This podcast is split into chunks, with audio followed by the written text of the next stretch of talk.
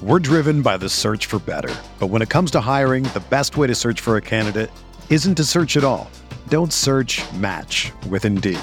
Indeed is your matching and hiring platform with over 350 million global monthly visitors, according to Indeed data, and a matching engine that helps you find quality candidates fast.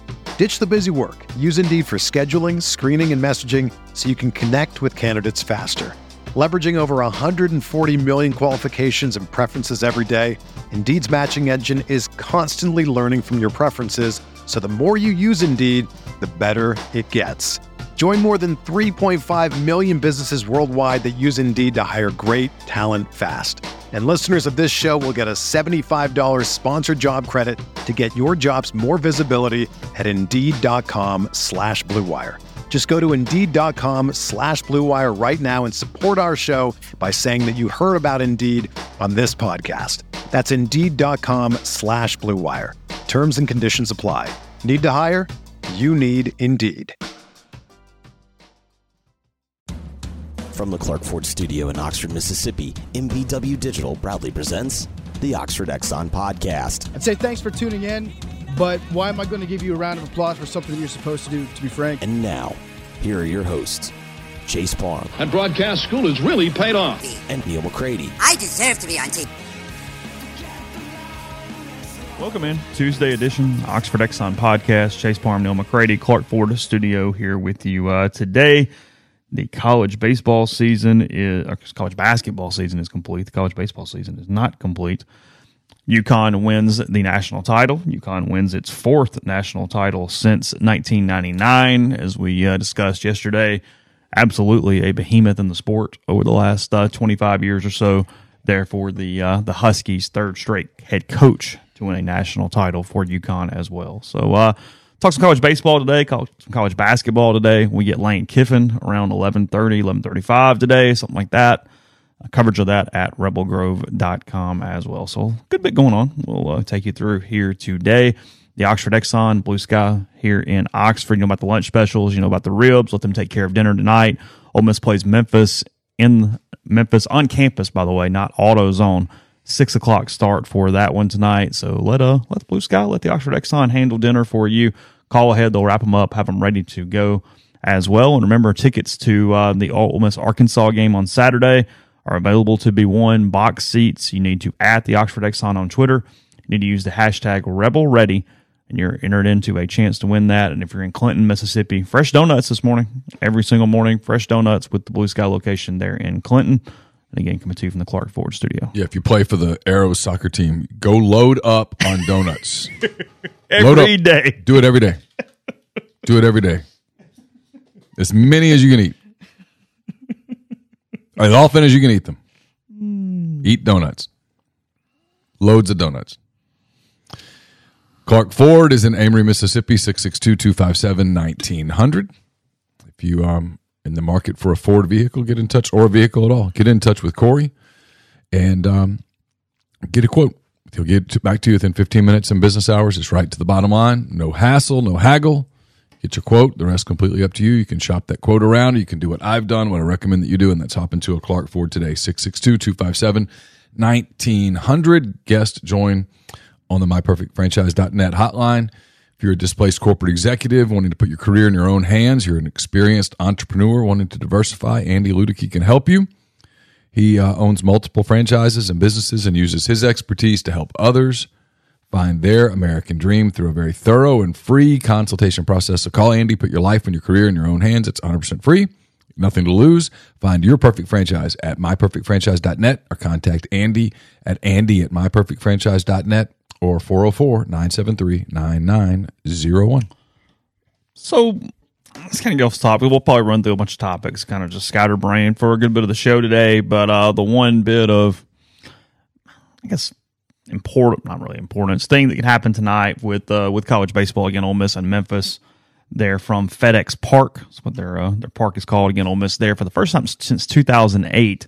And even in 08, that happened because there was a couple rainouts at AutoZone and things kind of got weird. They'd played 11 straight games at AutoZone. I haven't actually been to Memphis since 2019 for because of COVID, and then the last couple years that game didn't happen up there. So it's been a minute since they've been to uh, to Memphis since the uh, the tarp issue.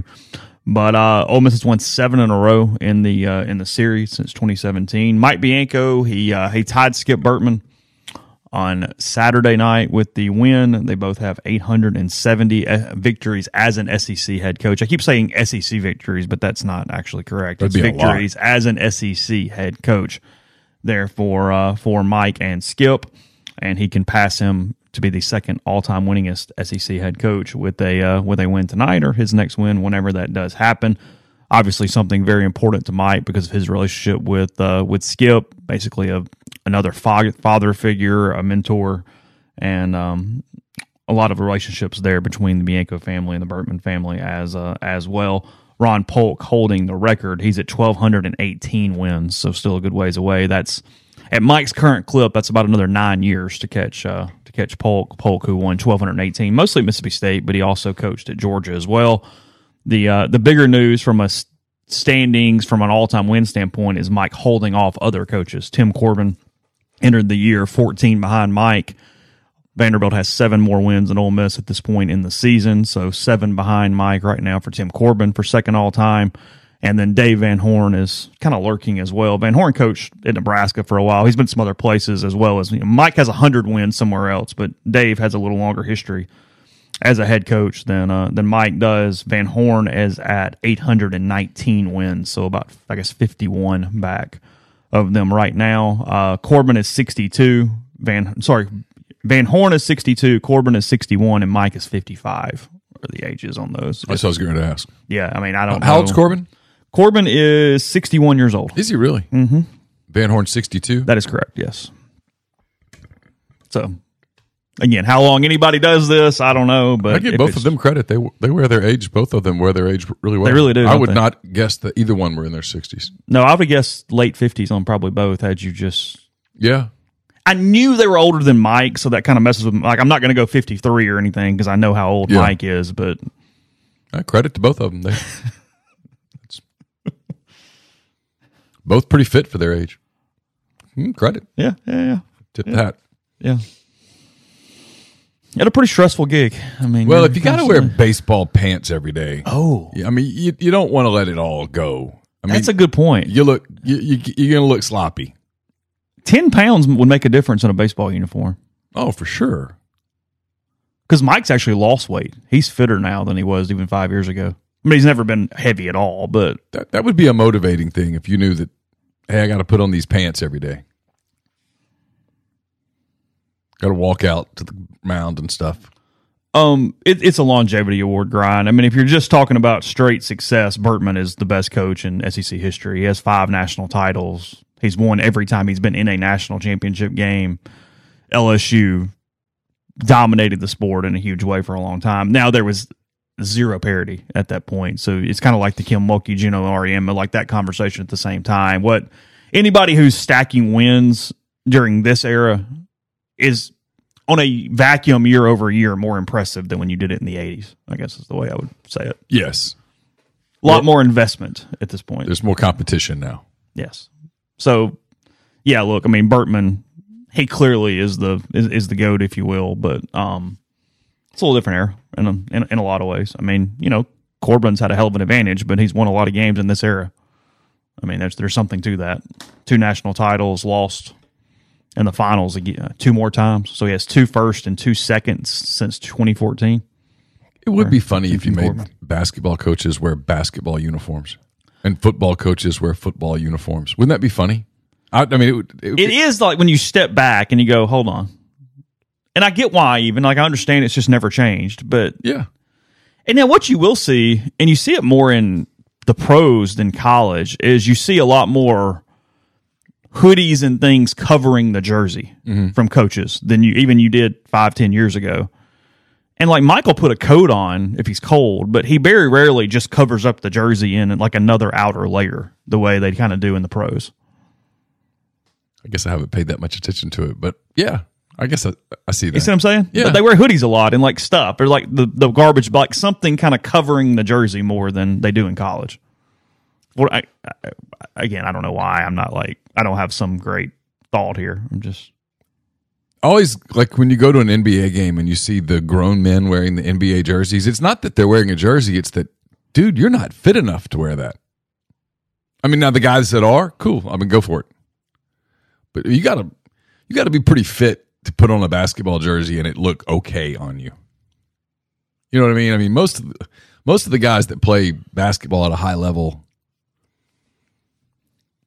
they're put together pretty well. And she says you'd never be able to find an adult women's volleyball coach. I didn't even think about that. Are you surprised? I mean, look, because That's funny. look, I, I'm. I, I, everybody's aware of this. It's on the podcast. I'm essentially a 39 year old trapped in an 80 year old like mind. I understand it. I'm always yelling at clouds. I have issues with decorum and things. I just want the suits back on the basketball sidelines. I am irrationally angry at Really? coaches dumbing down their outfits on the basketball sidelines. I guess my, and that's the two thing. You can contradict me there if you want. Okay. But the other part of that is, are you a little surprised baseball has not gotten away from this? Or is, is that the one sport that's so steeped in tradition? Because look, it's there because you used to have so many player managers. It's because the Yeah. I mean that, that's why this tradition started, or this thing is what it is, and it's just never changed. But obviously, Mike's not suiting up for his team. Who was it? Was it? Uh, there was a long ago manager that wore like a suit and tie in the dugout. Oh, really? It was Connie Mack, maybe? Did Connie Mack do it? I- Little trivia for you: Don Kessinger, the last American League player manager. Oh, is that right? That is correct with the Chicago White Sox in the late seventies. Pete Rose was the last National League. I don't know. I don't know.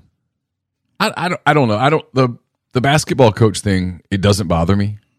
Um, whatever. I, at first, I was kind of like, "Whoa, they're not dressing up anymore." But I'm sure it's more convenient for coaches. I'm sure it's more comfortable for coaches. Some coaches continue to do it. How many? Beard dresses up a good bit, right? I'm not sure. I thought he did for some reason. But Buzz Williams does. Is that the yeah in the league? Uh, no, in the league, the, the guy Ms. Gates dresses up. Cal still wears suits, at least some. Yeah, he he went to the just the sport coat without Yeah. the tie Okay, a good bit, which is what Kermit did before the pandemic. Uh, Hurley, then he dressed down more. Now Beard was wearing a good bit of just polos and ja- and stuff at Texas. He Yeah. at Texas Tech he was in a suit more. Looks like at Texas he dressed it down. yeah, I think. I'm trying to think. Hurley wears the coat, the Connecticut coach. He doesn't wear a tie. I'm cool with it either way. Whatever, whatever they want to do, it's fine. And in baseball, it's just tradition, and baseball is a tradition game. Yes, we're I'll- fighting that as hard as we can right I mean, now. But it would look weird for me to see a coach walk out in a polo and a pair of khakis. yeah, Pearl would make me uncomfortable in a suit because he sweats so much. Well, he used to sweat. Yeah, I, through re- his I remember. suits. Yeah, like the shirt's five minutes in, you just soaked in a way that it, Yeah. it the chafing looked like it would be uncomfortable by halftime. I mean, it. I was always surprised he didn't change shirts at the half. Sweat through another one. So you are you fine with the complete dress down of of basketball coaches? Because I mean, frankly, Yeah. we're getting kind of slovenly at times. Um, yeah, I mean, I'm. It, it doesn't matter. They might me. as well be wearing gym shorts out there half the time. I'm trying to think who's gotten slovenly to that point. Well, there's a lot of like like jogging pants you see occasionally, or like the big jacket. It's like okay, but we're- eh, I haven't seen that. yeah, You mean like the big tarp Mm-hmm. That big guys wear? Yeah. We don't notice the tarp on the on the smaller guys. I actually think some smaller people wear it, but we don't notice it because our minds automatically think that the bigger people are covering it up. You got a lot of football coaches though that are fairly fit that still wear the. I've never garbage understood that about thing. football coaches. On a hot day, they're still wearing the big thing. I'm like, why? Yeah, the big thing I don't know now. A lot of them wear sleeves because of skin cancer possibilities. Right. That's the reason. A lot of times you'll wear long sleeves even when it's ninety five Yeah. outside because they're outside so much. Yeah. I don't know. I you've I've now given this more thought this morning than I have in three years. But you don't miss the suits. I mean, sometimes um, I I used I kind of like watching the fashion a little because bit. I, like, I, hey, I like- admired the guys that could really rock a suit. AK did well with sport coach late in his career. He had some terrible suits early. I mean, just horrific because they'd have like 14 buttons. Yeah, I would guess that really tall guys struggle with finding the right fit. Well, they're getting them t- fitted and tailored though. Like he's getting like them custom made. It's not like he's going to the rack and just going, "Hey." I mean, they can custom make a three button suit as well, or a two button suit as well as Andy has gotten where though he just it's it, it's the uh, blue deltas and and um, polos and things. polos, typically. and then his shoe game is pretty strong. He had his Christmas blazer he used to wear around Christmas every year. It was the red and green thing that he would Yeah, they would have. Yes, lane changes at halftime. Typically, hardly ever wears the same thing throughout the day. There's a scheme to that usually. it's a marketing yeah, scheme. typically there's hey, this is Yeah, and Lane gets cold easy. If it's under He about does. if it's under about seventy, he's bundled. Fix it, it's a high number, isn't it? Isn't it? Yeah, I mean it's. He was out there the other day with a, a beanie on. It- I mean, it was cool, but it wasn't that cold. But he he clearly was braced for a winter storm in March. Grind says Georgetown's coach should be ma- mandated to wear a suit. There are certain places where I do kind of expect the coach to wear a suit. Yeah, George, Frankly, Big East. Like, hey, no, come on. with the towel over your like John Thompson did. UNLV's coach should probably chew on a towel in honor of Jerry Tarkanian. Okay. Dusty Baker still does the toothpick. It's not more. Is, i- i- is it is it just an anxiety thing for him now? Yeah. Like it, if it's not there, I think then- now it's just habit, but it, Yeah. wa- it was an anxiety thing. It used to make me nervous because I was afraid he was going to swallow the damn thing. Because he would work that toothpick. So he chews on it. Yeah, there's, I've read stories about his toothpicks. It's- Really? Yeah, it's really interesting. He gets them from a specific place, and yeah, yeah, it's not just like running to Kroger and buying some toothpicks. So does he have them in his desk drawer and he does it himself, or is somebody in charge of making sure? you know, like Sean Payton always had a staffer that was in charge of his gum because he had juicy fruit and all that, and it was it was very much a staffer because he he would need new pieces when bad things happened or Oh. switch. Yeah, it was it was it got methodically superstitious at points with Sean Payton where. Depending on what he was chewing was depending on how the game was going. I chew gum when I run. Do you really? Yeah, and I get No kidding. yep four or five miles in. Oh, I didn't know that. Four or five miles in, the gum gum has no flavor anymore, and it's also starting to stick. And so when you blow the bubble and it pops, it gets all over your face. And I, I have this. I started this. You blow bubbles while you're running? Mm-hmm. Do you really? Mm-hmm. It doesn't bother you? No, it's just a distraction. Does it really? Mm-hmm. Yeah, I get four pieces of gum. Not all at once. Yeah, Oh, what kind of gum? uh, that uh, the super simple kind, the the just bubble gum. But bubble gum. Mm-hmm. So it's I mean pretty big pieces. Yeah, it starts out pretty big. Double bubble. double bubble, but you work it down. That way, I think about the gum at the first couple of miles, because the first mile is always the worst mile It is. every time. So I think about the gum. Have you always done that? Yeah, Really? pre- pretty much for So you chewed gum years. running a whole marathon. yeah. But well, I mean, I, Did you bring other gum with you? no, I, I didn't because I didn't want the little. No, I so I, I have this debate in my head. Okay, when when do I, when am I far enough along that I don't need the gum anymore? And so usually it's around six miles. I ditch the gum. I don't, and I don't think about it. But it anymore. doesn't bother you the last 18 or 22 or whatever, 20, I guess. No, it's just eh. it's getting going. Okay. Once you get into a rhythm and you get you get the runner's high kicks in a little bit. And the runner's high is a real thing. People don't believe that that don't run. Oh, because they don't run enough to get to it. You get seven It miles sucks. in or so, it kicks in pretty good. And you get off in your own little world for a long time. I mean, I've solved the world's problems in my head 10 miles into a run. I- if you think about it, like you have no idea what you're, you have music going 10, 11 miles in. If someone stopped you in that moment and said, what's on, what's on your, what are you listening to right now? You have no idea. Well, it's why I can't listen to podcasts that I actually have to listen to. 'Cause you're I not listen to it. podcasts, but it's funny or something like Right. whatever. I don't know. Like like yesterday, it was a it was the big picture, which is a movie draft, which they just talk about what movies they would take from a certain year. Well, I mean, it's inconsequential. Like whatever. Right. Okay, I'm just listening to you talk about WALL-E and Dark Knight and whatever in Yeah. my head. And sure, sounds good. You have no idea what they're saying. Yeah, you're not going, hey, today on Serial, where I'm like, oh, No, Adnan Syed, and I'm No. focused and I'm all in. Uh, uh, no. no. The hell with that. No. Uh, no clue. No, it could be it could be anything from Taylor Swift to Eminem, and He I would was- have no idea. He was friendly, but on Sunday, a poodle got off a leash that a woman was carrying and barked right behind me and scared the shit out of me. He was friendly. We were all good. Yeah. It was whatever. But I mean, I, my heart jumped. Like Mm-hmm. I, I went, oh God. Like I, I thought I was being attacked by nine pit bulls at the moment. It was like, I looked around. It was like a poodle. I'm like, okay. Well, I literally got bit in the neighborhood by a dog. I, I've told you this. I mean, we for for the longtime listeners, you remember this from being a very big podcast topic. Is where I used to live. There was a pug that would attack me every day. I mean, I would kick it. The lady would scream at me. I mean, we got into fights weekly over her damn pug in the neighborhood who would attack my ankles every day. And at some point, she ended up putting him, she had like a swing set in the front yard or whatever. And she'd put the leash handle under the swing set. And when I'd come through, that little son of a gun would get a running start and the swing set would come up in the air. He was running so hard at it and like hitting the end of the rope to try to get to me.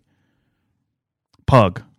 I mean, just because at some point it's completely on you when I kick the piss out of him right in his face. No question. I mean, it. I no doubt, I'm on the sidewalk. I'm minding my own business absolutely, It's on you. That's abs one thousand percent. Because they start screaming at you because they go, "Hey, just be still." And it's like, Well, no, I'm, I'm running. yeah, I'm not. No, I, it's not my job to make sure I bring your dog back to you. Get your dog. When the dog jumped up and bit me where it bit me, it terrified me. I didn't know what it was. I had no idea it was there. Where'd it get you? and it like upper hamstring. Oh, low- really? Lower That butt. high? It leaped at me. See, I've Yeah. only gotten popped kind of like back of the leg usually. That's scary too. So I just that's why people ask why I run on inside. That's why it's not. It's one, it's hydration, but two, it's I, I can get off in my own little world and nothing's going to mess with me. I'm the s- the I'm hydration's a real thing. Well, yeah, if you're running, Yeah. if you're doing any links, unless you want to carry water, and I don't. I just come back by. I'll Yeah. just make the route, come back by, Yeah. and have it at the mailbox, and it's not ideal, but it's yeah, fine. I get I get bored with that. I've had people say, "Put your go put your stuff out." I'm, I'm not doing. I'm not. Brant gonna- used to do that. He'd Yeah. drive for miles and lay all of his stuff out. I know. Yeah, I never understood that. yeah. I just you can literally get your if you're training for a run, you can literally on a on a treadmill, you can do it where every two miles you get water, and after a while you can alternate water and Gatorade or whatever. Anyway, no one cares. No, yeah, I know we're compelling as hell this morning. All right, we'll talk. I don't. I don't. I don't have a lot of thoughts today. So Yeah. if I'm being honest, I mean the national championship game got played last night, It did. and I watched most of it. I kind of forgot. okay. Okay.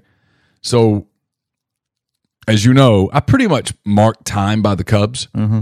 And the Cubs played in Cincinnati last night, and we live in the Cincinnati TV market, which is just mind boggling to me, remains so all these years later. We're nine hours from Cincinnati. It's a nine hour drive. Okay.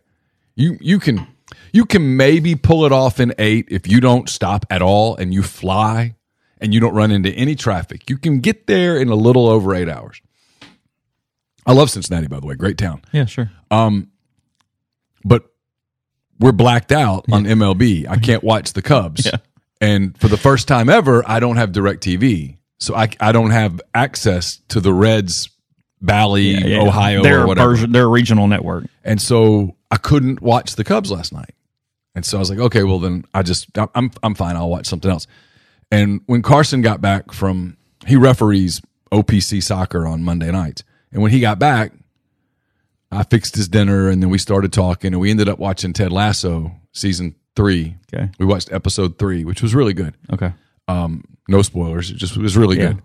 We watched it, and then at that point it's nine something, and he goes, "Oh, there's the game on," and I was like, "I don't care."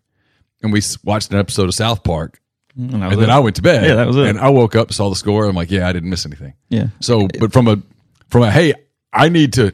I have an admiration for like the Stephen A. Smiths and the Skip Baylesses and those people. Because they have to see it all. They have to watch everything. Yeah.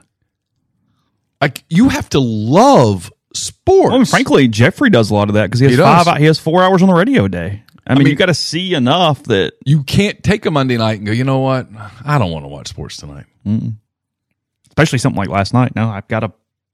I got. I got to see Nantz give his damn tie. Like we gotta do the whole Regiment, regimented Yeah. stuff. I, I I have a lot of as much as sometimes I'll I'll listen to like Stephen A. and and, Mm-hmm. and um, um, Sharpe and all those people, and you're like, you guys cannot have this many strong opinions. But at the same time, I sort of admire it. Yeah. Their ability to every morning go, I tell you what, the Lakers and the Nuggets played last night, and I've got 22 thoughts. Yeah. I'm like, really? Yeah. I couldn't do it. Yeah. Actual sports in a minute after the break. First, tell you about the Morgan Wallen tour coming to Oxford and Vaught-Hemingway Stadium, the one night at a time tour, April 22nd, April 23rd. Tickets for both are still available and they start at just $78 to purchase. Visit morganwallen.com. And if you already have your ticket, make sure you purchase parking pass. You can get that from olemistix.com. So again, April 22nd, 23rd, that's LSU baseball weekend here in Oxford. Again, 78 bucks to start, morganwallen.com. Walk On Sports Bistro puts everything they've got into bringing you game day with the taste of Louisiana. Dig into their mouth-watering, made from scratch uh, Louisiana cuisine. Uh, po' boys, gumbo, voodoo shrimp, plus fan favorites like juicy burgers, fresh salads, 70 plus TVs, 40 plus ice cold beers on tap. Order online at walkons.com or on the convenient Walk-Ons app. Uh, especially if you're in Oxford or Jackson, stop at the Oxford or uh, Ridgeland Walk-Ons. The College Corner is your one-stop Rebel Shop. Two locations in the Jackson area. In Ridgeland, it's next to Fleet Feet. In Flowwood, it's next to Half Shell. If you don't live in Jackson, just go to collegecornerstore.com. Plus, you can find them on Facebook and Instagram. They have the largest selection of Rebel gear in central Mississippi. Uh, we're brought to you by Comer Heating and Air, Southern Air Conditioning and Heating, different names, same great products, same great people, same great services. It's getting hot outside. The high here today, 85.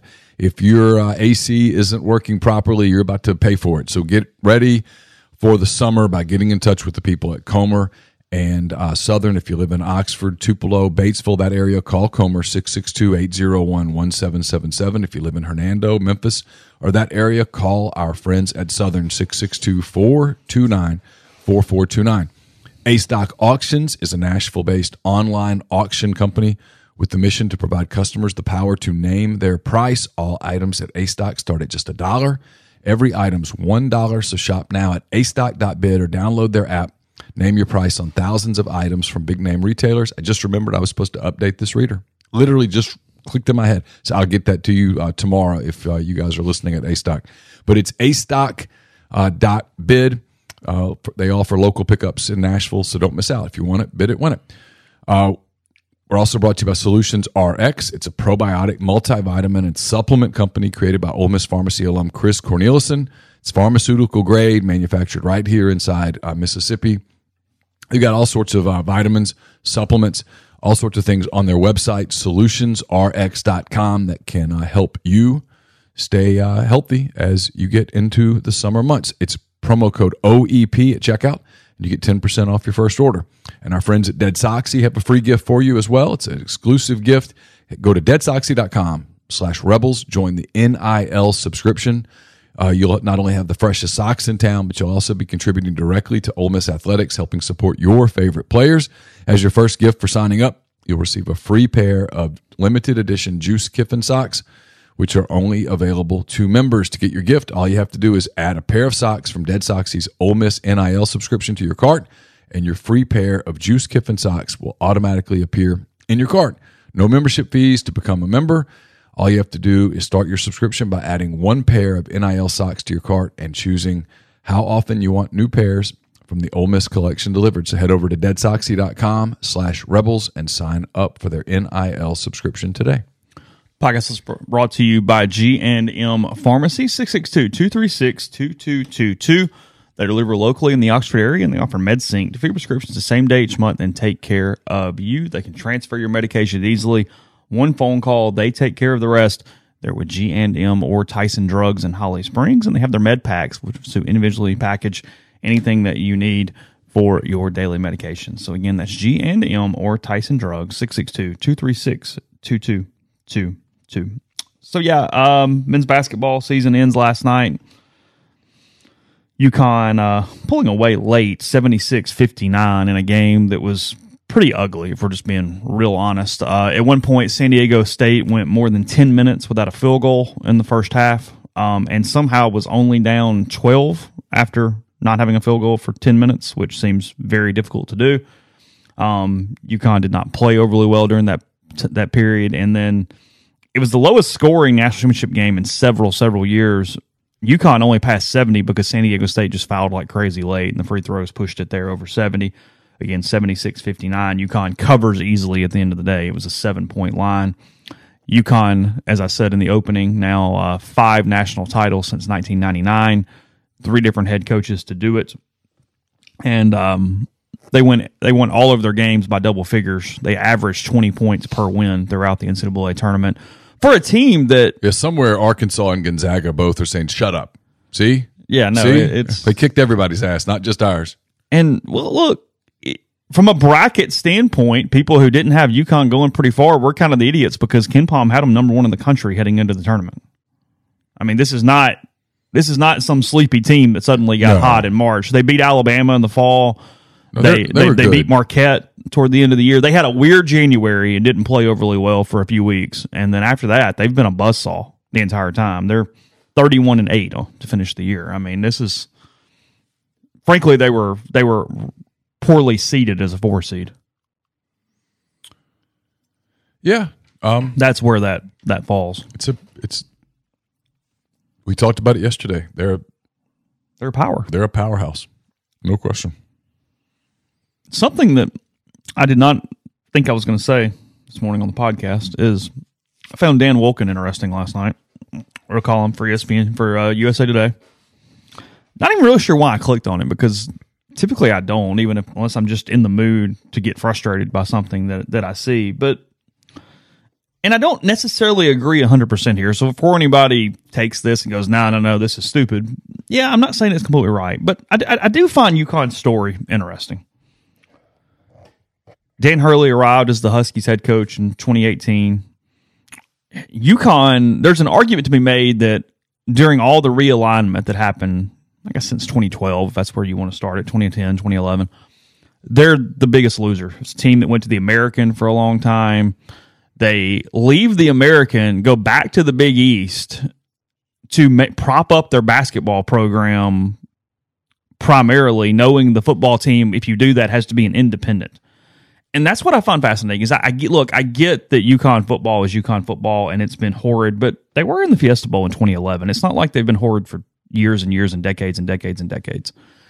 And to take them out of the American and go, nope, football program, the thing that everybody talks about and whatever, and is dictating this entire national landscape, and going, that doesn't matter at all. We don't really care who the hell you play. Find some bad teams to beat and just get to some six win bowl games. That's it. We're going to make sure the basketball team is taken care of.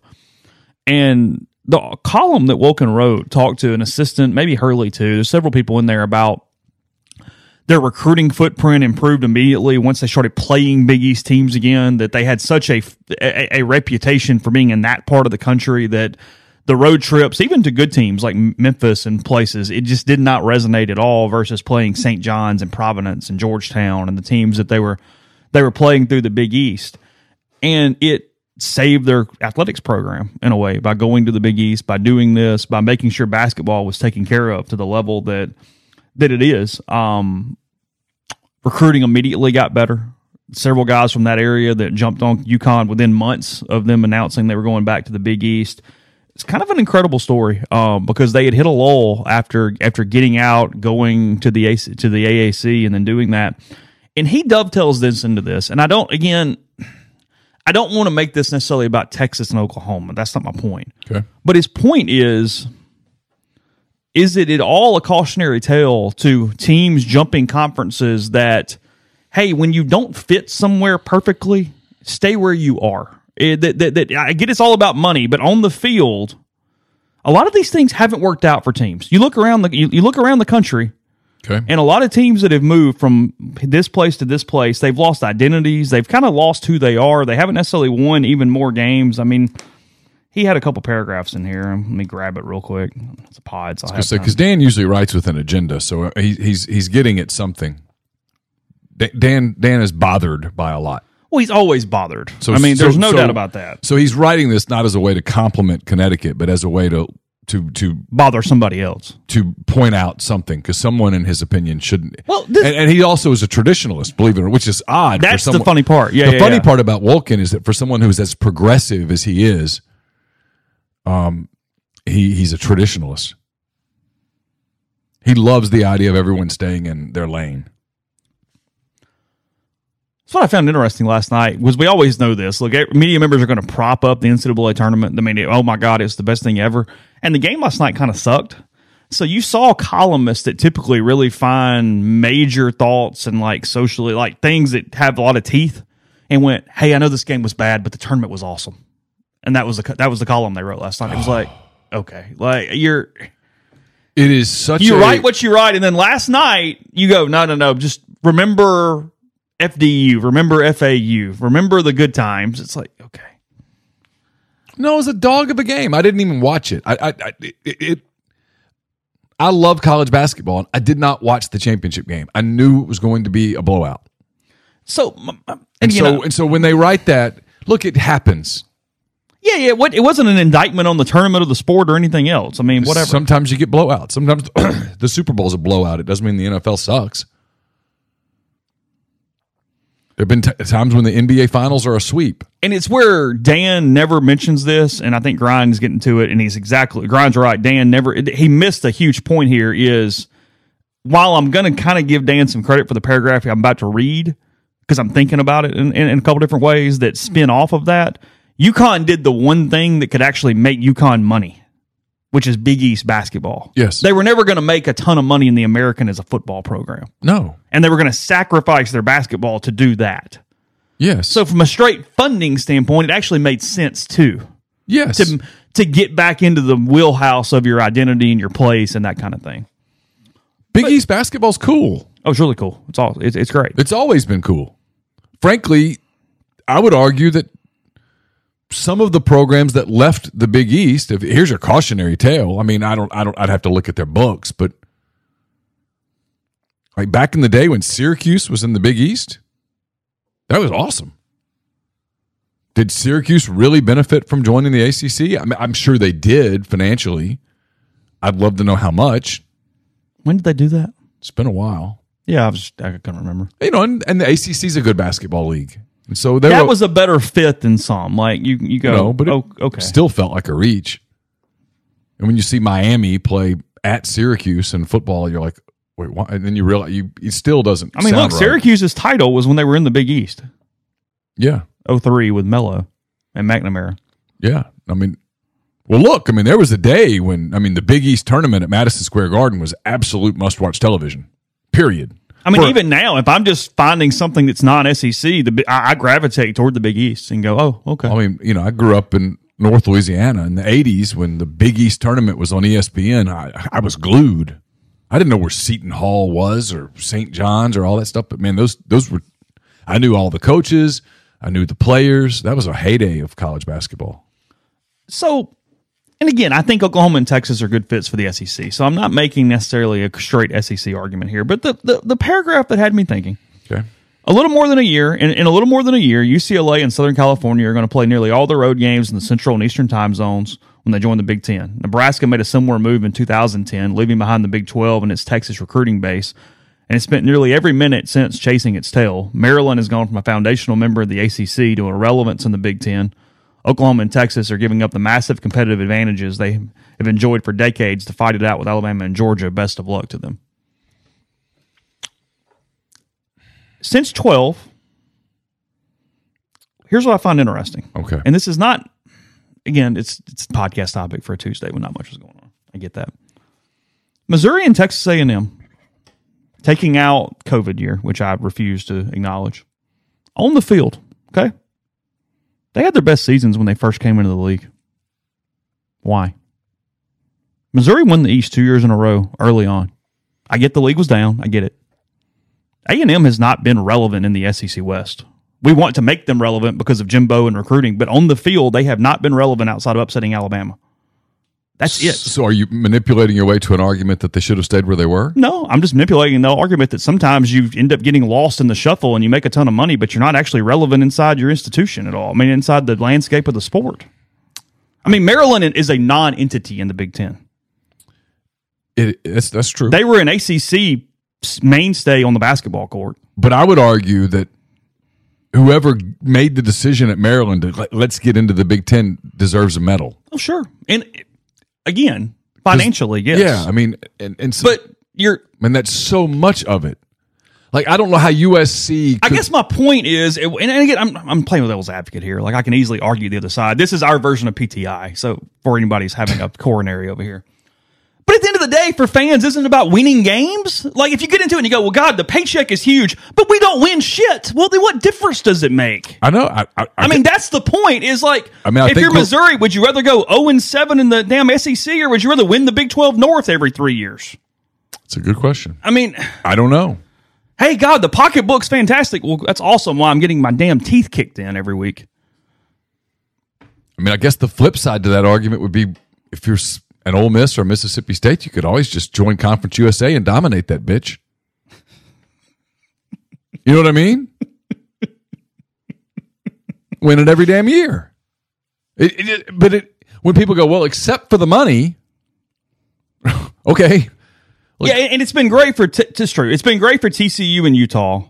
I'm not giving TCU the same credit because you came from a smaller conference into a major, high major. It's I'm talking high major to high major moves. Sure. I mean, I get that. Yes, I got an invitation into a major conference. That's a huge deal for me. I mean, I look at it from the perspective of if you were sitting in the room in Austin or Norman when this thing became real. If somebody had said, if I'd been in the room and somebody said, you know, we kind of have it good here. No, you really don't. You're in kind of an irrelevant league. You're about to be in a situation where you're at a, a tremendous financial disadvantage. It might take 50 years to develop the new rivalries or whatever, but you have to do this. Like for Arkansas, South Carolina, it really worked out for them to join the SEC. Well, sure, their conference also was dying. They had no choice. But I mean, Arkansas wasn't. They could have stayed in the Big 12, Southwest Conference. They would have been welcomed into the Big 12 with open arms. We're driven by the search for better. But when it comes to hiring, the best way to search for a candidate isn't to search at all. Don't search match with Indeed. Indeed is your matching and hiring platform with over 350 million global monthly visitors, according to Indeed data, and a matching engine that helps you find quality candidates fast. Ditch the busy work. Use Indeed for scheduling, screening, and messaging so you can connect with candidates faster. Leveraging over 140 million qualifications and preferences every day, Indeed's matching engine is constantly learning from your preferences, so the more you use Indeed, the better it gets. Join more than 3.5 million businesses worldwide that use Indeed to hire great talent fast. And listeners of this show will get a $75 sponsored job credit to get your jobs more visibility at Indeed.com slash BlueWire. Just go to Indeed.com slash BlueWire right now and support our show by saying that you heard about Indeed on this podcast. That's Indeed.com slash BlueWire. Terms and conditions apply. Need to hire? You need Indeed. Whether you're a world class athlete or a podcaster like me, we all understand the importance of mental and physical well being and proper recovery for top notch performance. That's why I'm excited that Unifyd Healing is sponsoring this podcast. Unifyd Healing is a new and super innovative global network of wellness centers powered by Energy Enhancement System, or EE System. If you haven't heard of the EE System, you'll want to listen up. This technology promotes wellness, deep relaxation, purification, and rejuvenation. At hundreds of locations across the globe, access to a center is easy and affordable. Interested in experiencing the EE system technology for yourself? Go to unifydhealing.com slash bluewire to learn more and find a center near you. That's U-N-I-F-Y-D healing.com slash bluewire. No material or testimonials on the Unifyd Healing website are intended to be viewed as medical advice or a substitute for professional medical advice, diagnosis, or treatment. Always seek the advice of your physician or other qualified healthcare provider with any questions you may have regarding a medical condition or treatment and before undertaking a new healthcare regimen, including EE system. I mean, I just think when people go, well, except for the money, such a such a huge except for.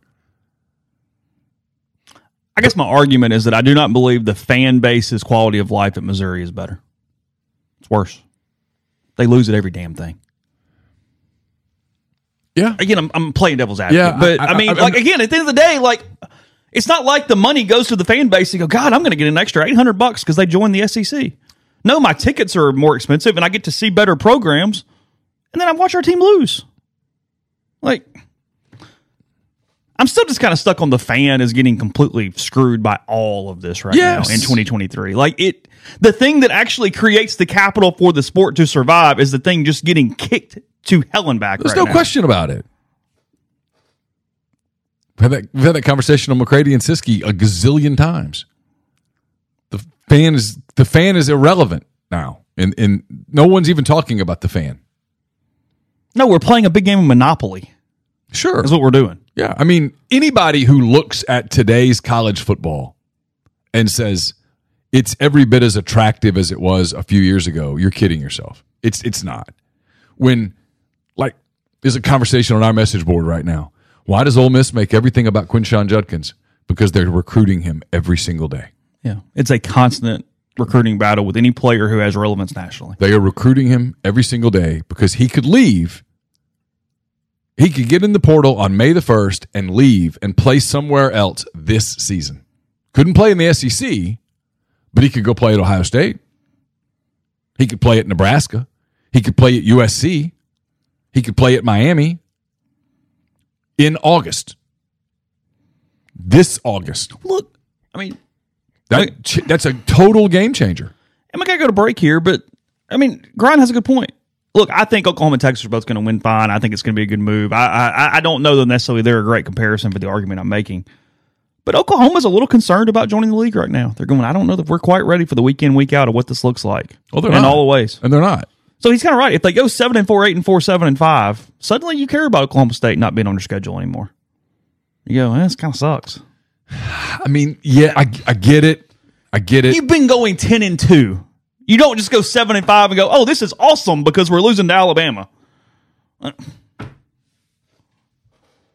They're gonna, Hey, we're in a league where we can really jump into the conversation, except we're not in the conversation. Georgia's beating the hell out of everybody. if I'm an Oklahoma fan, if I'm an Oklahoma fan and I buy season, season tickets, I'm pretty excited that LSU's coming to town. well, you are. But when you lose to them five times in a row, you still excited? I don't think they're going to. Well, That's just me. But I mean, I don't know. I'm, are you ever going to look back and go, God, I really kind of missed that Kansas game? I don't think so. I don't. But I don't know. I'm. I, I don't. I mean, because Grind says it. Missouri, if you're going to go seven and five, Missouri probably would rather go seven and five beating Kansas every year. this is where I have a hard time with these conversations because I I don't have a college team. I don't go to college games as a college fan. So I don't really I I can't sit here and tell you what Missouri fans think.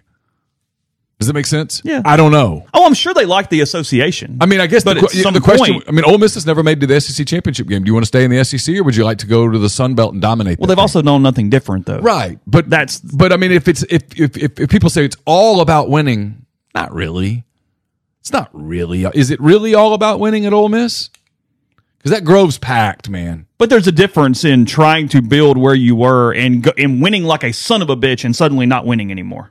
Sure, but then you have to revamp how you do it and start trying to figure out ways to win. Like, look, Missouri was close to nine wins last year.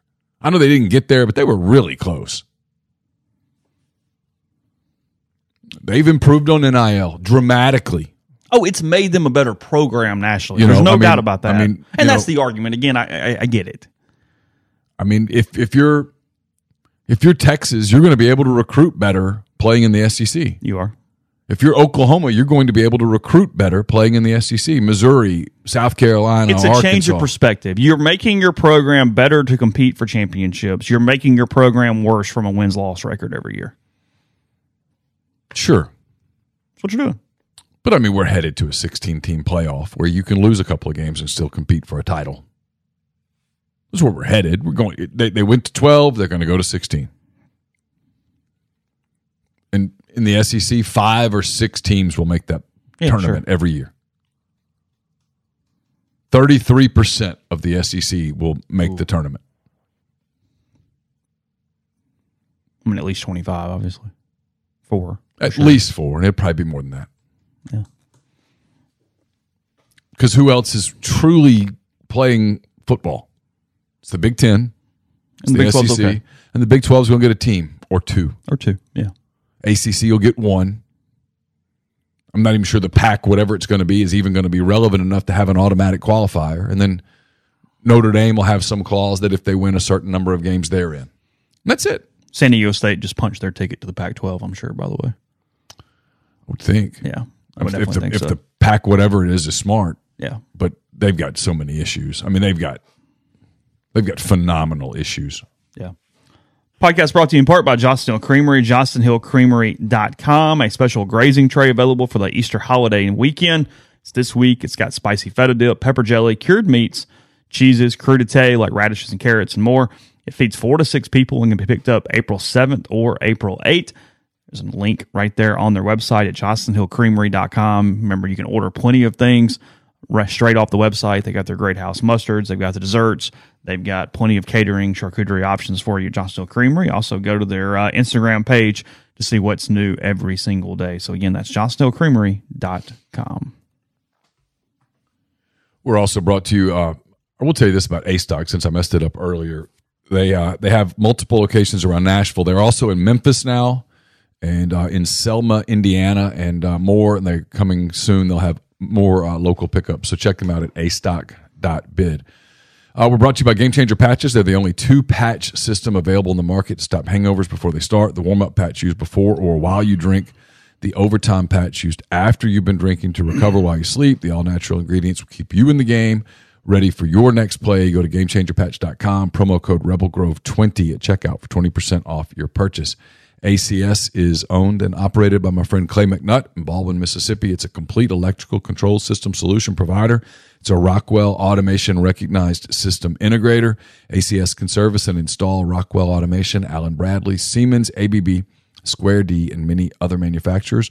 To get in touch with them, go to acsllcms.com or call 662 601 4381.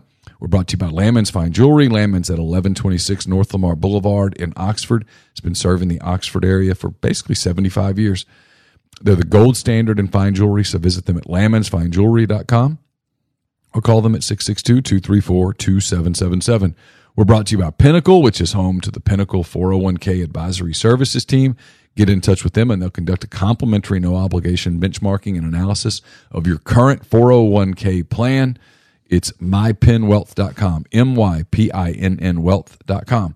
And we're brought to you by John Edwards, Regency Travel Incorporated in Memphis. I know a lot of people are planning um, summer vacations and such. Uh, there is certainly an advantage to be had by getting in touch with a travel agent who knows deals that are out there that might not be publicly known. So get in touch with John. Let's give him some parameters, give him a budget, and see if he can help you uh, create a trip that uh, creates a lifetime of unique memories. It's 901 494 3387 or J Edwards at regencytravel.net. Podcast is brought to you by Prime Shrimp, primeshrimp.com. Seven different flavors available for you. Ship directly to your door. Throw them in the freezer. And then less fewer than 10 minutes freezer to plate with Prime Shrimp. They've got a lot of excellent, excellent flavors. They got New Orleans style barbecue, which is my favorite, the signature. It's a great all purpose option for you there, whether it's pasta, rice, or just a quick snack, depending on the time of day that you want prime shrimp. So they also have their two pound bags of individually frozen shrimp, a lot like what's at the grocery store. It's a higher quality shrimp from New Orleans based company. They're now available in all Rouse's markets, some on the coast, all throughout Louisiana as well for our listeners in those areas. So again, that's prime shrimp, primeshrimp.com. Use code RG. Buy five pouches or more, 25% off with again code RG. yeah, I mean, just kind of closing it. I mean, I, I, Grind said it's, ox, it's oxymoronic. You don't win natties by losing games. Yeah, I guess the point was in the Big 12, your program overall health as far as money, recruiting ability, whatever, it probably is higher, which then I guess would move you higher in the national landscape. But you also potentially are going to have fewer years where you have the same amount of opportunity because of seedings and winning your league over there and all that kind of stuff. Although the playoff does change the the, the, the algebra in a couple different ways. his example was 11 and 1 Big 12 champ OU was always close to a title, but look at TCU. If they were in the SEC, they would have made more money, but would not have made the title game last season. Yeah, it, it's again. I just at some point I wonder if the fans go, "What are we doing?" I mean, the bragging rights right now are, God, my school has a lot of money. Okay, awesome. How does that affect me every day? I don't know. I mean, I don't. I, I, I don't. I mean, the Dodgers fans go, "Hey, I know we, I, I know, I know we kind of sucked like this year and won eighty seven and only won eighty seven games, but hey, we've got the highest payroll in the league. That's cool." Mets fans going, "Hey, Cohen's my guy. I don't care if we win or not." I no, mean, look, like, no. The, the truth in the pro sports is it's totally different. You typically do get what you pay for. I mean, the Dodgers. Every, all Dodger fans are going, "Hey, I get why we didn't spend money this year. We're saving up for Shohei." The Mets are like, "We spent a ton. They're all they're all in." As a Cub fan, I'm like, "Hey, if we don't get involved in this Ohtani thing, I got to question whether we're really committed to this or not." Are we just trying? Is there, is it? Are we going back to the days where Wrigley was just a beer garden?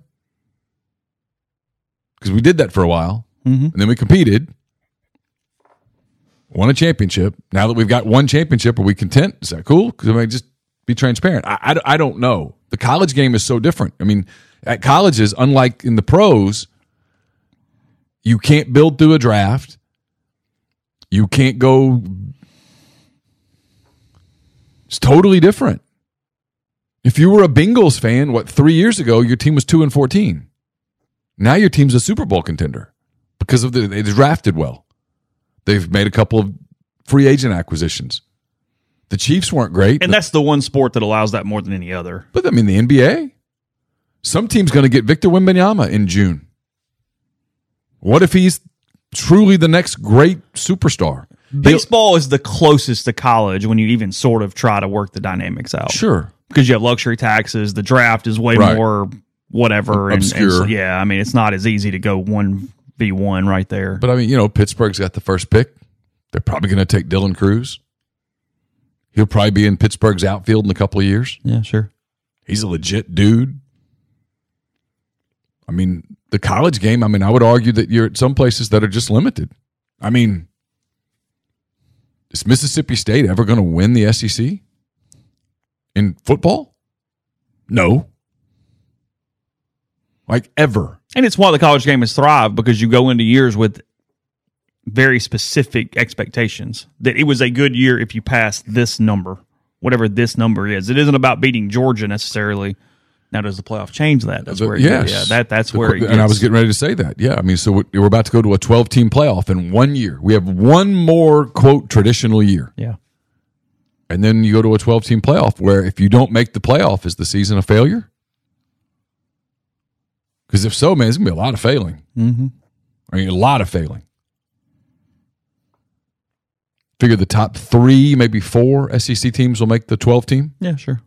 So that means that That 11, leaves some upset people. 11 to 12 will fail, quote, Mm-hmm. fail, end quote. Yeah, I, I don't know. yeah. What does that look like? What do, what do bowls look like in a 12 team playoff? Are we, is everyone still excited to go to the Citrus Bowl? Ole Miss people were not excited to go to the Texas Bowl. It was essentially a non event. I mean, it was. Nobody was excited to go to the Liberty Bowl. I mean, Arkansas went to the Liberty Bowl, and I think if you asked their fans, they would say, yeah, it was kind of a failure. Right? Missouri went to some obscure bowl in like Fort Worth or somewhere. Literally didn't want to go to another bowl because it was too close to New Year's and the kids might not play. Yeah, they played Army. Somebody, I don't remember. I mean, the that's kind of the point. I mean, literally, Ole Miss didn't want to go to Las Vegas, Vegas. because it was going to mess with recruiting. Mm-hmm. It was on a weekend, a visit weekend. Florida went to Las Vegas, couldn't have gotten out of there fast enough. Supposedly their plane was in the air an hour and a half after that game was over. Getting back, they, I was at that game. They they didn't want to be there. Yeah. I mean, it, it's the sports changed, and it's good for the players. They're they're getting compensated. I don't know that it's good for fans, but that's for fans to say. Yeah. And at some point, the fans will, if if there is displeasure, they will express it by not showing up. Yeah, I, I I agree with Grind. I mean, I it's, it's one of the reasons why I don't like the divisions going away is it gives more chances for races and titles. Yeah, because now it's going to be 16 teams. So someone's going to finish 15th. Yeah. Well, if you're in 15th place on November the 7th, are your fans coming to the games? Mm-hmm. Because you're not competing for shit.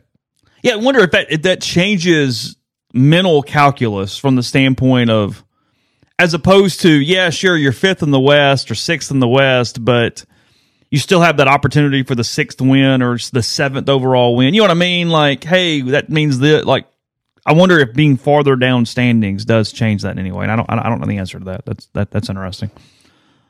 Um, number came in on the uh, women's basketball national championship game with LSU knocking off Iowa. 9.9 million people watched the championship game on Sunday. ESPN announced that yesterday. It's more than any women's college basketball game ever. It also beat nine of this season's Thursday night NFL games. They were streamed, and that basically speaks to the failure of those games. But nonetheless, um, it was more than anything outside of the World Series from a baseball standpoint last year, and either anything outside of the finals, I think in an NBA, I think was what I saw.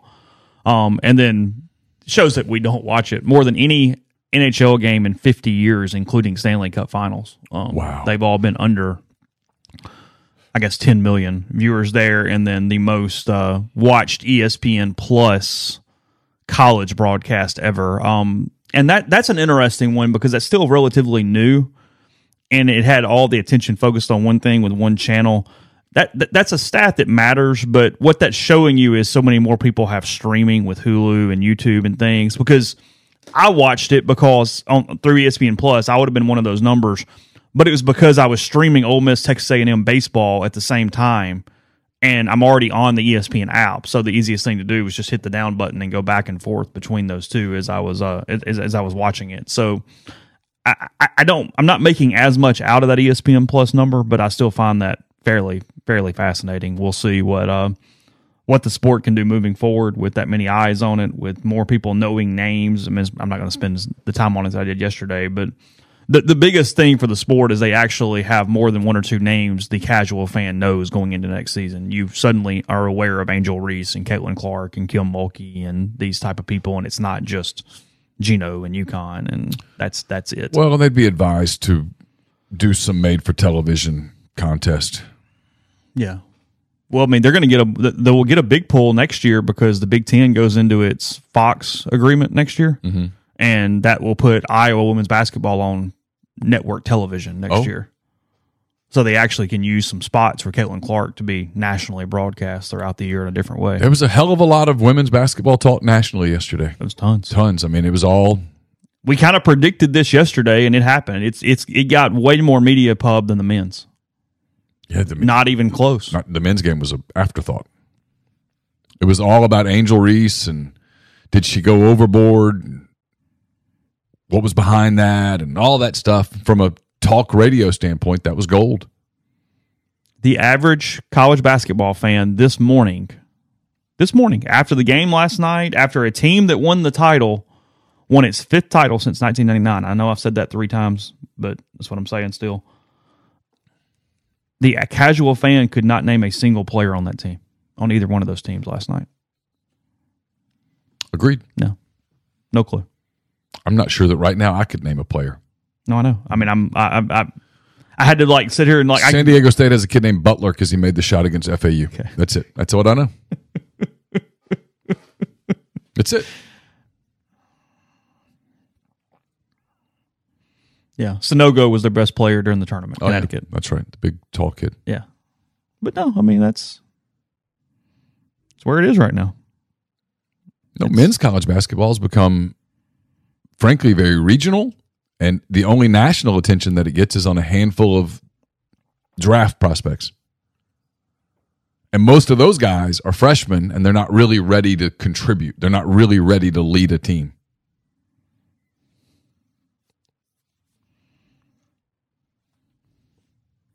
Looks like UConn's actually got a lot of guys back for next season too. So go ahead and pencil them in and start that.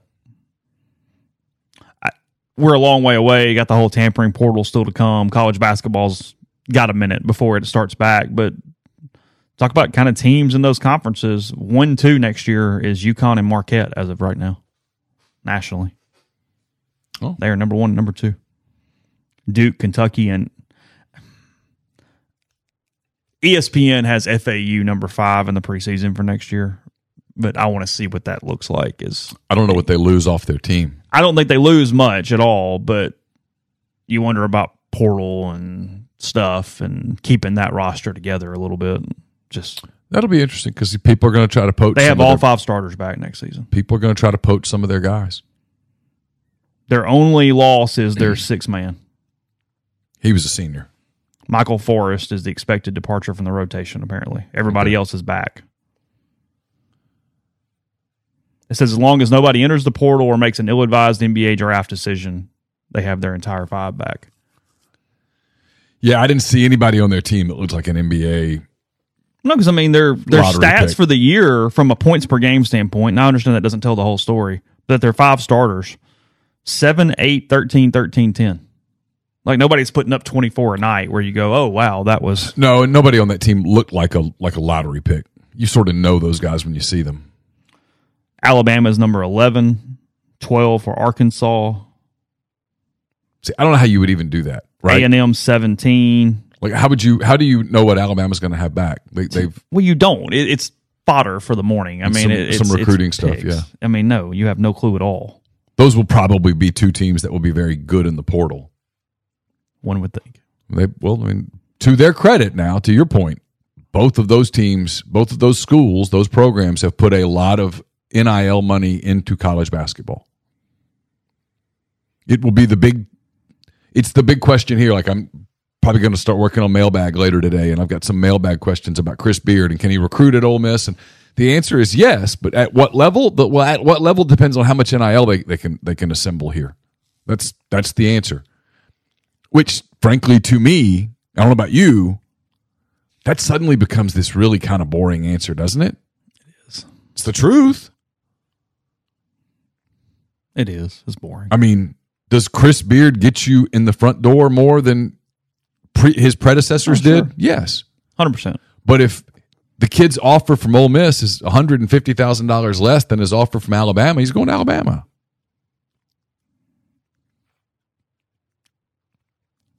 And he'll just have a you know a special moment in the handshake line. Hey coach, good to see you again. I got paid. It's reality. That's and that's where the sport is.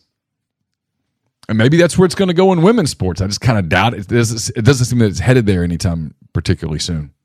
And so now, like the kids that are coming to Ole Miss, I think they're coming to Ole Miss because they want to play for her. She's done a good job of making that of making the Ole Miss program attractive to players. Yeah, 100%. And so they're coming to play for her, which is a far more compelling storyline than, well, why did you pick Alabama over Ole Miss? Well, they paid me more.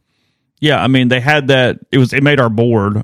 They had that poll where they polled NCAA tournament players during the event and basically said, "What coach would you want to play for?" And Dawn Staley won going away, but she finished third behind Kim Mulkey. Yeah. Um.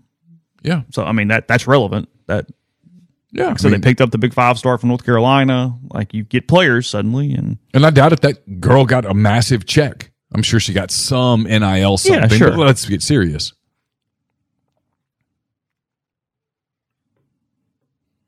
So, I thought it would give her a recruiting. like boost. Franklin is on campus today. Mm-hmm. Okay. There will be, I'm, I'm going to make fun here. There will be media outlets who write big stories about Cam Franklin visiting Ole Miss today. Cam Franklin's decision is going to come down to NIL. so unless you're writing about how much is in the offer for Cam Franklin, you're really writing superfluous stuff. And we've noted it. It's on the board. He's visiting. We've got got to think about it. But I mean, I'm not going to do seven stories about his visit unless someone tells me, "Hey, what's your NIL offer so far?" No, visiting is better than not visiting. So that's Yeah, it that's- tells you that they're going to make a bid. they went and saw the house.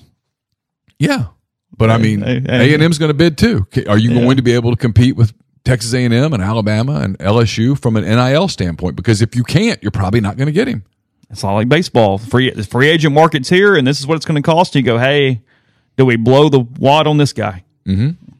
What percentage it's what's compelling about the quarterback battle is that somebody needs to leave because they paid all three dudes.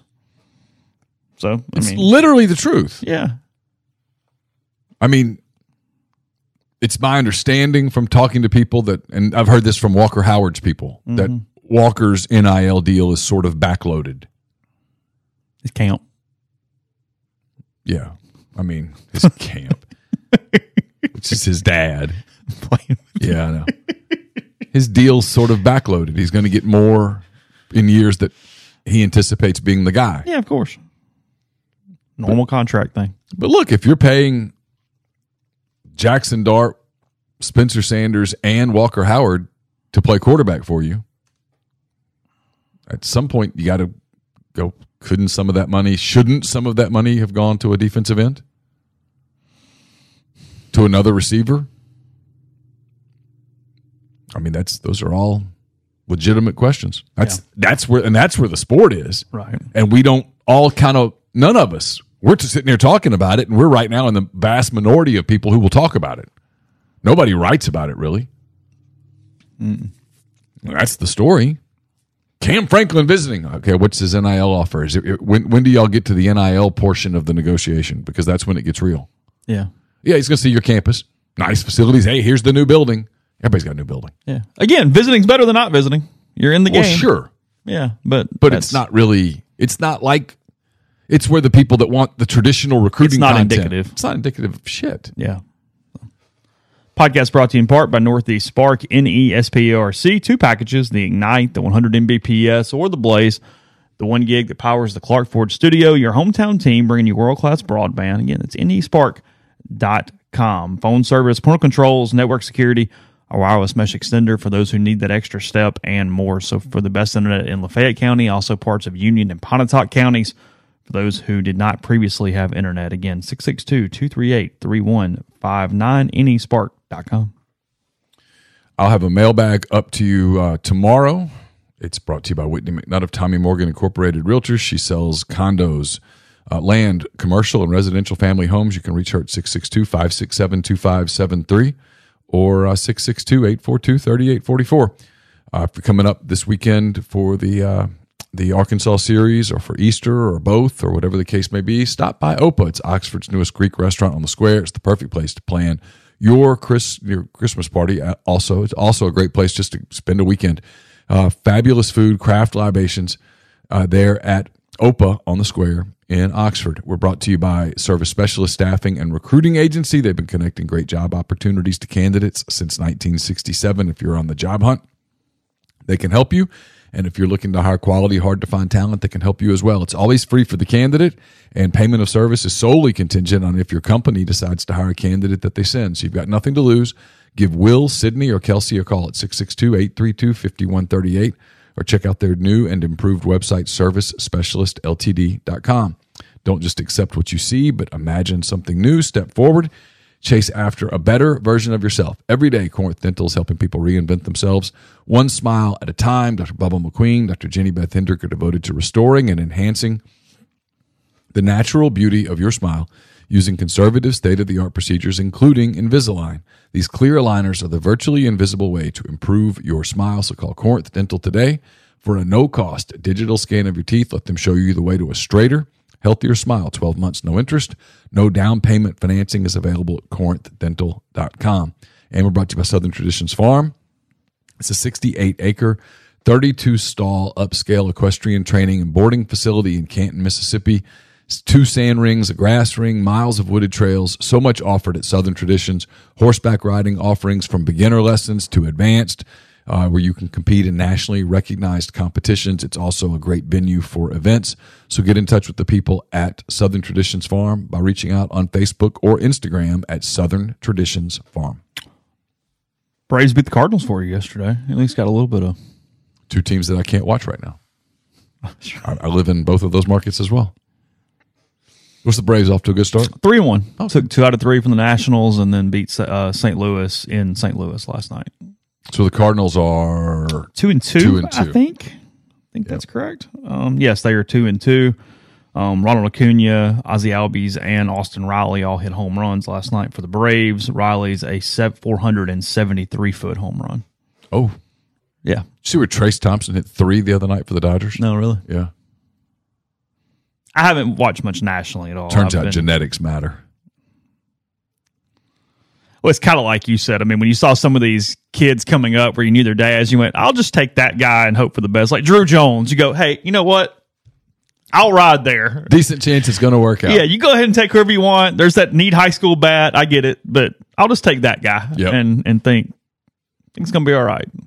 Yep. Oh, Dante Bichette's kid's, Bichette's kid's place. Okay, Yeah. Craig Biggio's Yeah. kid. Odds are. You know it is unfair to like Bronny James though. oh, it's completely. Isn't it completely absurd that his entire life it's like, yeah, he's good, but he's not as good as his dad. Hmm, okay, Michael well, Jordan's kid. outside of Michael Jordan, who is as good as his dad? Like that's that's completely unfair.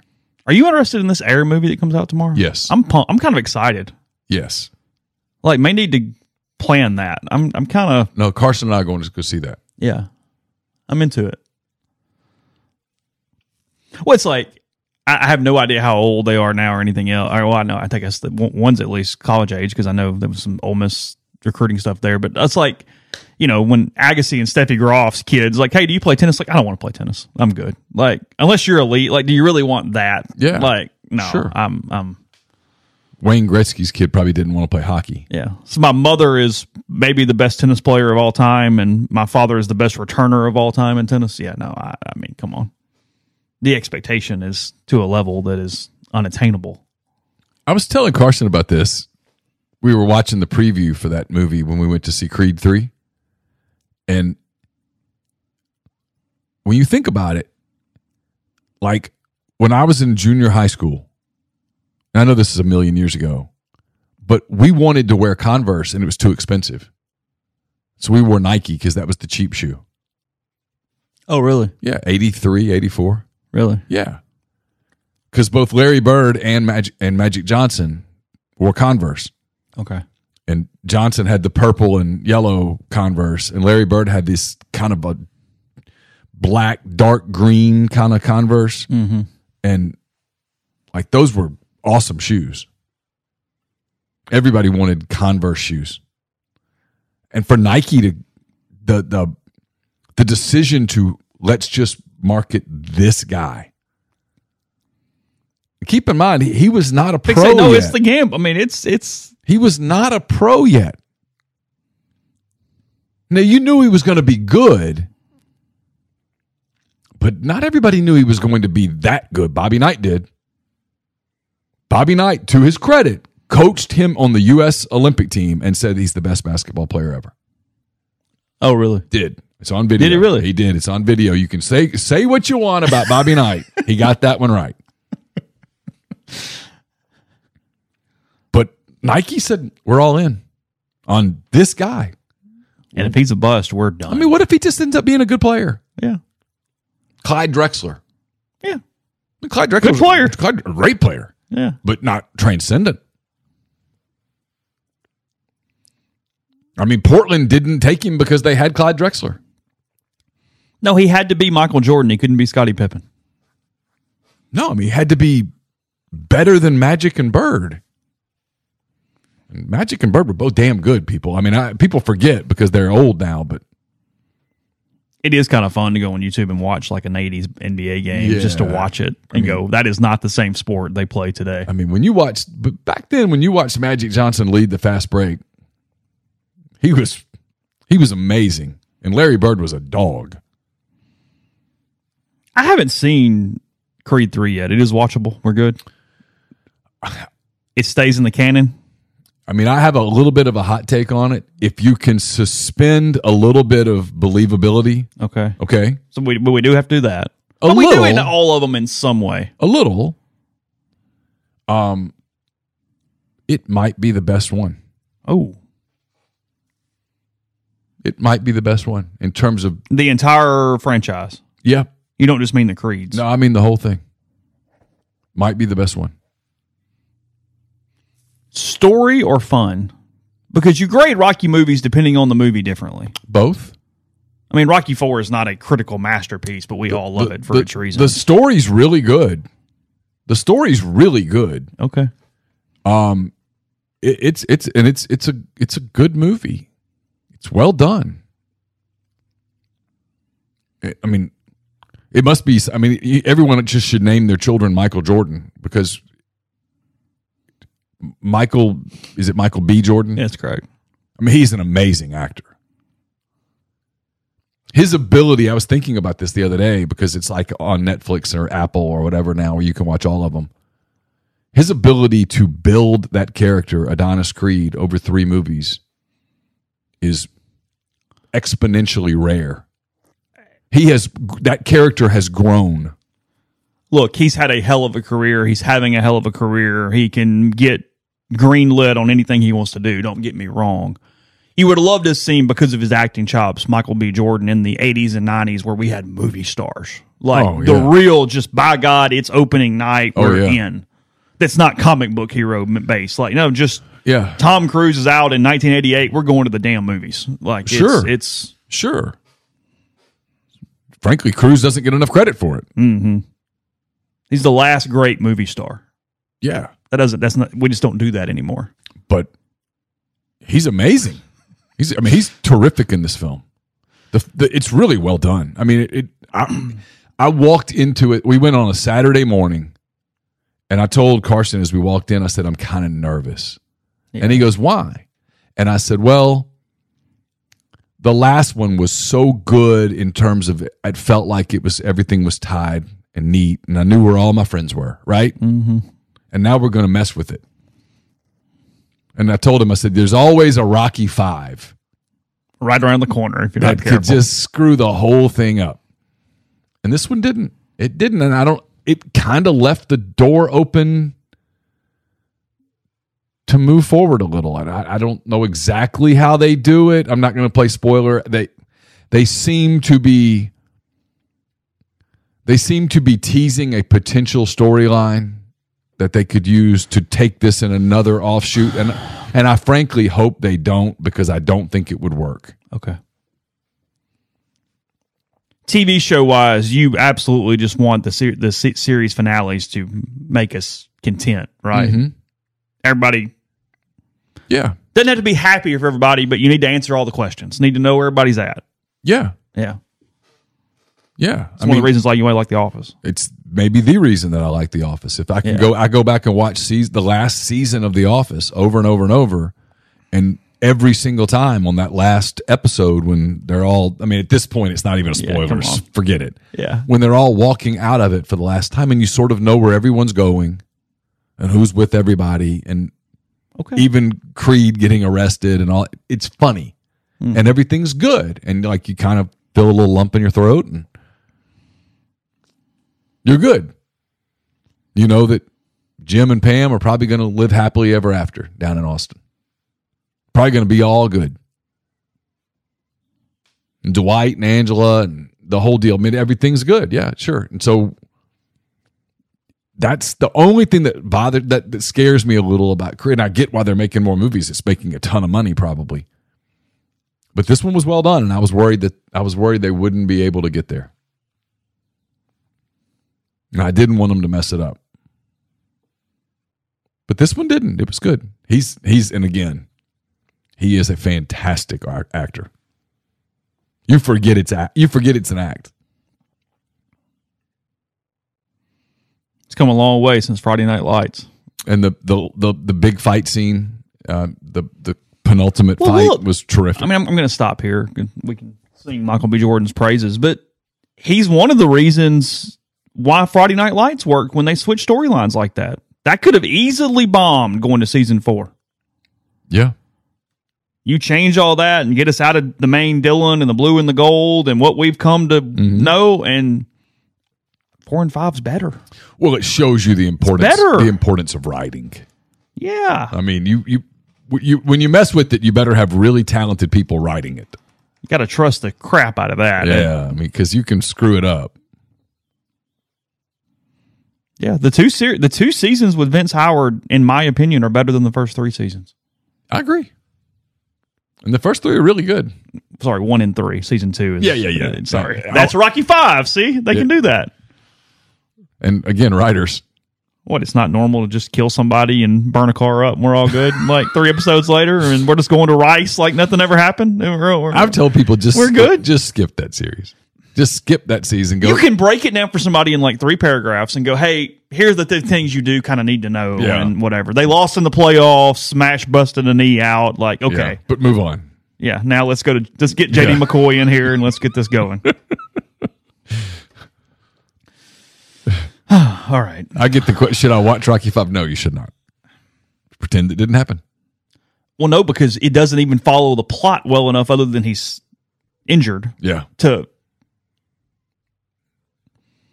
I mean, his kid aged nine years in two weeks. and happens. It, it, things happen. They were in Russia for a long time. hey, look, it happens. Okay, I don't know. I want to tell you. Went from sitting on the couch as a seven-year-old with his buddies to getting bullied in high school in three weeks. Well, you know that week at home by yourself with just you and a robot. Torment. That can change things. thank God they cut some of the robot scenes out, and they originally had new. it became a much darker movie. Had they left some of the Paulie robot stuff in Yeah. that they initially had had considered there.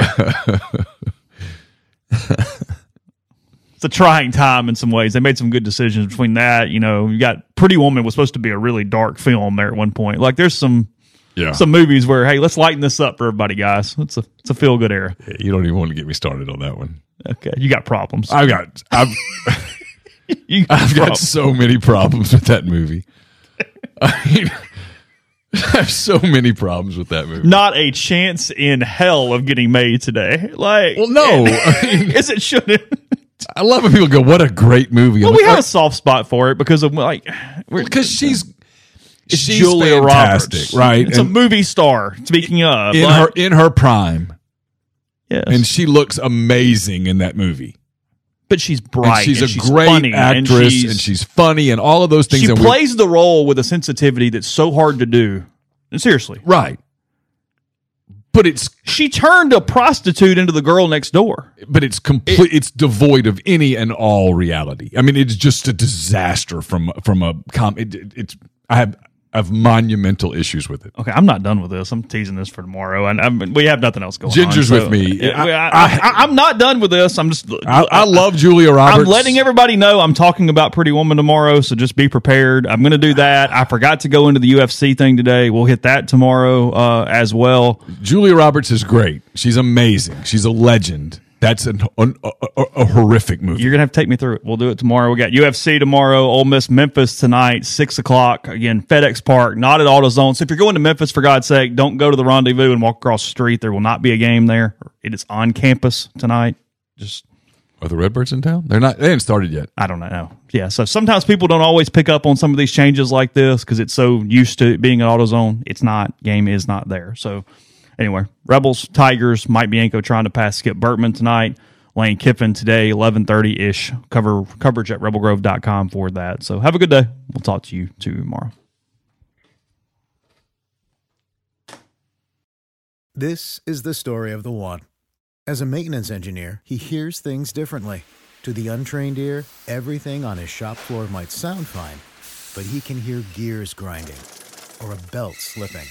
So he steps in to fix the problem at hand before it gets out of hand. And he knows Grainger's got the right product he needs to get the job done, which is music to his ears. Call, click Grainger.com, or just stop by. Grainger, for the ones who get it done.